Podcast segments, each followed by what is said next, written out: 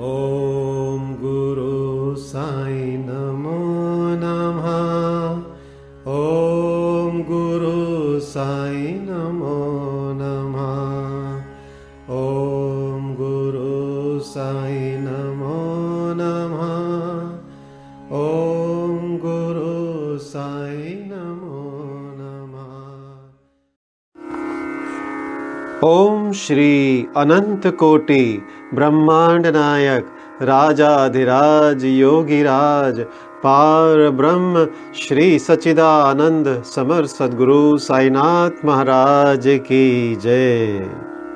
प्रिय भक्तों, आज श्री साई सचरित्र का अध्याय 40 का अध्ययन होने जा रहा है। आइए साई के चरणों में प्रार्थना करते हैं कि अध्याय सभी के चित्त में उतरे, सभी को इसका लाभ मिले। आइए शुरू करते हैं अध्याय 40 श्री साईं बाबा की कथाएँ। पहला, श्री बीवी देव की माता के उद्यापन समारोह में सम्मिलित होना और दूसरा, हिमाटपंथ के सहभोज में चित्र के रूप में प्रकट होना। इस अध्याय में दो कथाओं का वर्णन है। एक बाबा किस प्रकार श्रीमान देव की माँ के यहाँ उद्यापन में सम्मिलित हुए और दूसरा, बाबा किस प्रकार होली त्योहार के भोजन समारोह के अवसर पर बांद्रा में हिमाटपंथ के गृह में पधारे? प्रस्तावना, श्री साईं समर्थ धन्य हैं जिनका नाम बड़ा सुंदर है। वे सांसारिक और आध्यात्मिक दोनों ही विषयों में अपने भक्तों को उपदेश देते हैं और भक्तों को अपना जीवन ध्येय प्राप्त करने में सहायता प्रदान कर उन्हें अपनी शक्ति प्रदान करते हैं। वे भेदभाव की भावना को नष्ट कर उन्हें अप्राप्य वस्तु की प्राप्ति कराते हैं। भक्त लोग साईं के चरणों पर भक्ति पूर्वक गिरते हैं और श्री साईं बाबा भी भेदभाव रहित होकर प्रेम पूर्वक भक्तों को हृदय से लगाते हैं। वे भक्तगण में ऐसे सम्मिलित हो जाते हैं, जैसे वर्षा काल में जल नदियों से मिलता तथा उन्हें अपनी शक्ति और मान देता है। आइए अब पढ़ते हैं श्रीमती देव का उद्यापन उत्सव। श्री बीवी देव डहाड़ू यानी जिला ठाणे में मामलतदार थे। उनकी माता ने लगभग 25 या 30 व्रत कर लिए थे, इसलिए अब उनका उद्यापन करना आवश्यक था। उद्यापन के साथ साथ 100-200 ब्राह्मणों का भोजन भी होने वाला था। श्रीदेव ने एक तिथि निश्चित कर बापू साहेब जो को एक पत्र शिरडी भेजा, उसमें उन्होंने लिखा कि तुम मेरी ओर से श्री साईं बाबा को उद्यापन और भोजन में सम्मिलित होने का निमंत्रण दे देना। और उनसे प्रार्थना करना कि उनकी अनुपस्थिति में उत्सव अपूर्ण ही रहेगा। मुझे पूर्ण आशा है कि वे अवश्य डहाड़ उपधार कर दास को कृतार्थ करेंगे। बापू साहेब जोग ने बाबा को यह पत्र पढ़कर सुनाया और उन्होंने उसे ध्यानपूर्वक सुना। और शुद्ध हृदय से प्रेषित निमंत्रण जानकर वे कहने लगे कि जो मेरा स्मरण करता है, उसका मुझे सदैव ही ध्यान रहता है। मुझे यात्रा के लिए कोई भी साधन, गाड़ी, तांगा या विमान की आवश्यकता नहीं है। मुझे तो जो प्रेम से पुकारता है, उसके सम्मुख में अविलंब ही प्रकट हो जाता हूँ। उसे एक सुखद पत्र भेज दो कि मैं और दो व्यक्तियों के साथ अवश्य आऊँगा। जो कुछ बाबा ने कहा था, जोग ने श्री देव को पत्र में लिखकर भेज दिया। पत्र पढ़कर देव को बहुत प्रसन्नता हुई, परंतु उन्हें ज्ञात था कि बाबा केवल रहाता, रुई और नीम गाम के अतिरिक्त और कहीं भी नहीं जाते। फिर उन्हें विचार आया कि उनके लिए क्या असंभव है। उनकी जीवनी अपार चमत्कारों से भरी है। वे तो सर्वव्यापी हैं। वे किसी भी वेश में अनायास ही प्रकट होकर अपना वचन पूर्ण कर सकते हैं।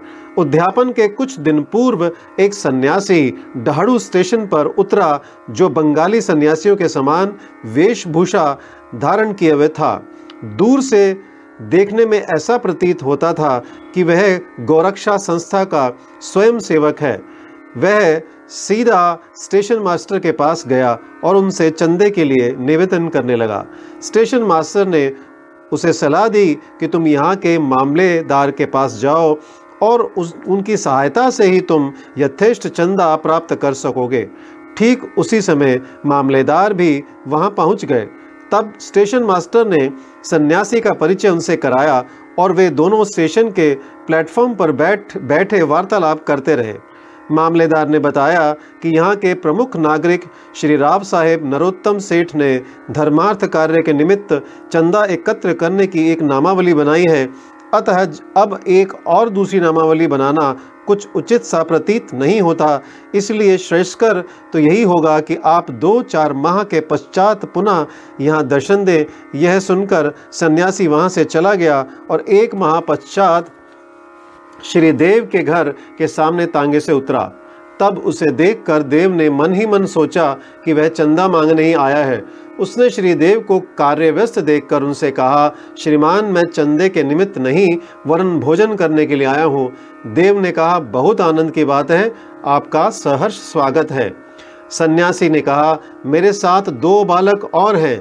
तो देव ने कहा तो कृपया उन्हें भी साथ ले आइए। भोजन में अभी दो घंटे का विलंब था, इसलिए देव ने पूछा, यदि आज्ञा हो तो मैं किसी को, उनको बुलाने को भेज दूँ? तब सन्यासी ने कहा, आप चिंता ना करें, मैं निश्चित समय पर उपस्थित हो जाऊँगा। देव ने उनसे दोपहर में पधारने की प्रार्थना की। ठीक बारह बजे दोपहर को तीनों वहाँ पहुँचे और भोज में सम्मिलित होकर भोजन करके वहाँ से चले गए। उत्सव समाप्त होने पर देव ने बापू साहेब जोग को पत्र में उल्हाना देते हुए बाबा पर वचन भंग करने का आरोप लगाया। जोग वह पत्र लेकर बाबा के पास गए, परंतु पत्र पढ़ने के पूर्व ही बाबा उनसे कहने लगे, अरे, मैंने वहाँ जाने का वचन दिया था तो मैंने उसे धोखा नहीं दिया। उसे सूचित करो कि मैं अन्य दो व्यक्तियों के साथ भोजन में उपस्थित था, परंतु जब वह मुझे पहचान ही ना सका तब निमंत्रण देने का कष्ट ही क्यों उठाया था? उसे लिखो कि उसने सोचा होगा कि वह सन्यासी चंदा मांगने आया है, परंतु क्या मैंने उसका संदेह दूर नहीं किया था कि दो अन्य व्यक्तियों के साथ मैं भोजन के लिए आऊँगा और क्या वे त्रिमूर्तियाँ ठीक समय पर भोजन में सम्मिलित नहीं हुई? देखो, मैं अपना वचन पूर्ण करने के लिए अपना सर्वस्व निछावर कर दूँगा, मेरे शब्द कभी असत्य ना निकलेंगे। इस उत्तर से जोग के हृदय में बहुत प्रसन्नता हुई और उन्होंने पूर्ण उत्तर लिखकर देव को भेज दिया। जब देव ने उत्तर पढ़ा तो उनकी आँखों से अश्रुधाराएँ प्रवाहित होने लगी। उन्हें अपने आप पर बड़ा क्रोध आ रहा था कि मैंने व्यर्थ ही बाबा पर दोषारोपण किया। वे आश्चर्यचकित से हो गए कि किस तरह मैंने सन्यासी की पूर्व यात्रा से धोखा खाया। जो कि चंदा मांगने आया था और सन्यासी के शब्दों का अर्थ भी ना समझ पाया कि अन्य दो व्यक्तियों के साथ मैं भोजन पर आऊँगा। इस कथा से विदित होता है, जब भक्त अनन्य भाव से सदगुरु की शरण में आता है, तभी उसे अनुभव होने लगता है कि उसके सब धार्मिक कृत्य उत्तम प्रकार से चलते हैं और निर्विघ्न समाप्त होते हैं। हिमाट पंद का होली त्यौहार पर सहभोज अब हम एक दूसरी कथा लें, जिसमें बतलाया गया है कि बाबा ने किस प्रकार चित्र के रूप में प्रकट होकर अपने भक्तों की इच्छा पूर्ण की। सन 1917 में होली पूर्णिमा के दिन हिमाट पंत को एक स्वप्न हुआ। बाबा उन्हें एक सन्यासी के वेश में दिखे और उन्होंने हिमाट पंत को जगा कर कहा कि मैं आज दोपहर को तुम्हारे यहाँ भोजन करने आऊँगा। जागृत करना भी स्वप्न का एक भाग ही था। परंतु जब उनकी निद्रा सचमुच में भंग हुई तो उन्हें ना तो बाबा और ना ही कोई अन्य सन्यासी ही दिखाई दिया। वे अपनी स्मृति दौड़ाने लगे और अब उन्हें सन्यासी के प्रत्येक शब्द की स्मृति हो आई। यद्यपि वे बाबा के सानिध्य का लाभ गत सात वर्षों से उठा रहे थे तथा उन्हीं का निरंतर ध्यान किया करते थे, परंतु यह कभी भी आशा ना थी कि बाबा भी कभी उनके घर पधार कर भोजन कर उन्हें कृतार्थ करेंगे। बाबा के शब्दों से अतिश अति हर्षित होते हुए वे अपनी पत्नी के पास गए और कहा कि, आज होली का दिन है। एक सन्यासी अतिथि भोजन के लिए अपने यहाँ पधारेंगे, इसलिए भात थोड़ा अधिक बनाना। उनकी पत्नी ने अतिथि के संबंध में पूछताछ की। प्रत्युत्तर में हिमाट पंत ने बात गुप्त न रखकर स्वपन का वृत्तांत सत्य सत्य बतला दिया। तब वे संदेह पूर्वक पूछने लगी कि क्या यह भी कभी संभव है कि वे शिरडी के उत्तम भोजन त्याग कर इतनी दूर बांद्रा में अपना रूखा सूखा भोजन करने को पधारेंगे? हेमांत पंत ने विश्वास दिलाया कि उनके लिए क्या असंभव है। हो सकता है वे स्वयं ना आए और कोई अन्य स्वरूप धारण कर यहाँ पधारें। इस कारण थोड़ा अधिक भात बनाने में हानि ही क्या है? इसके उपरांत भोजन की तैयारियाँ प्रारंभ हो गई।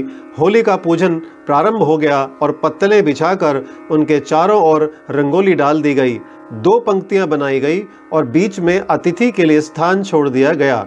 घर के सभी कुटुंबी, पुत्र, नाती, लड़कियाँ, दामाद इत्यादि ने अपना अपना स्थान ग्रहण किया और भोजन परोसना भी प्रारंभ हो गया।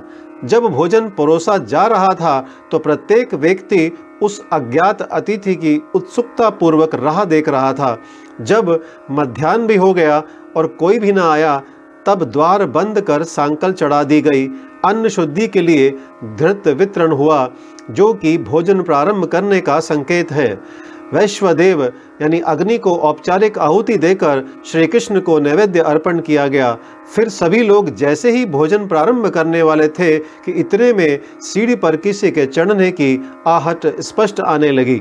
हेमाड पंत ने शीघ्र उठाकर सांकल खोली और दो व्यक्ति, एक अली मोहम्मद और दूसरा मौलाना इस्मु मुजावर को द्वार पर खड़े हुए पाया।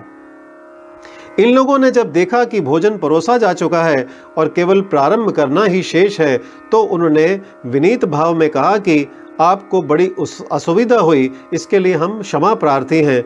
आप अपनी थाली छोड़कर दौड़े आए हैं, तथा अन्य लोग भी आपकी प्रतीक्षा में हैं इसलिए आप अपनी यह संपदा संभालिए। इससे संबंधित आश्चर्यजनक घटना किसी अन्य सुविधाजनक अवसर पर सुनाएँगे, ऐसा कहकर उन्होंने पुराने समाचार पत्रों में लिपटा हुआ एक पैकेट निकालकर उसे खोलकर मेज पर रख दिया। कागज़ के एक आवरण को जो ही हेमाड पंत ने हटाया तो उन्हें बाबा का एक बड़ा सुंदर चित्र देखकर महान आश्चर्य हुआ। बाबा का चित्र देखकर वे द्रवित हो गए। उनके नेत्रों से आंसुओं की धारा प्रवाहित होने लगी और उनके समूचे शरीर में रोमांच आया उनका मस्तक बाबा के श्री चरणों पर झुक गया।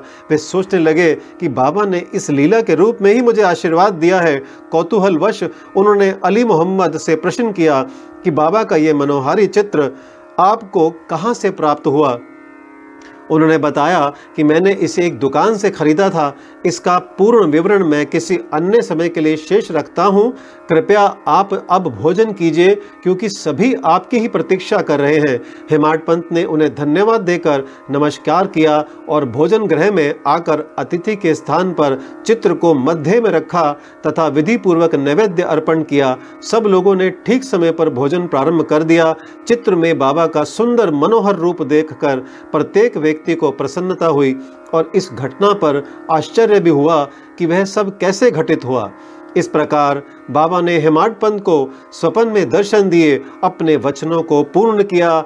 इस चित्र की कथा का पूर्ण विवरण अर्थात अली मोहम्मद को चित्र कैसे प्राप्त हुआ और किस कारण से उन्होंने उसे लाकर हेमाड पंत को भेंट किया इसका वर्णन अगले अध्याय में किया जाएगा। श्री सदगुरु साईनाथ पर्णमस्तु शुभम भवतु। ओम साई राम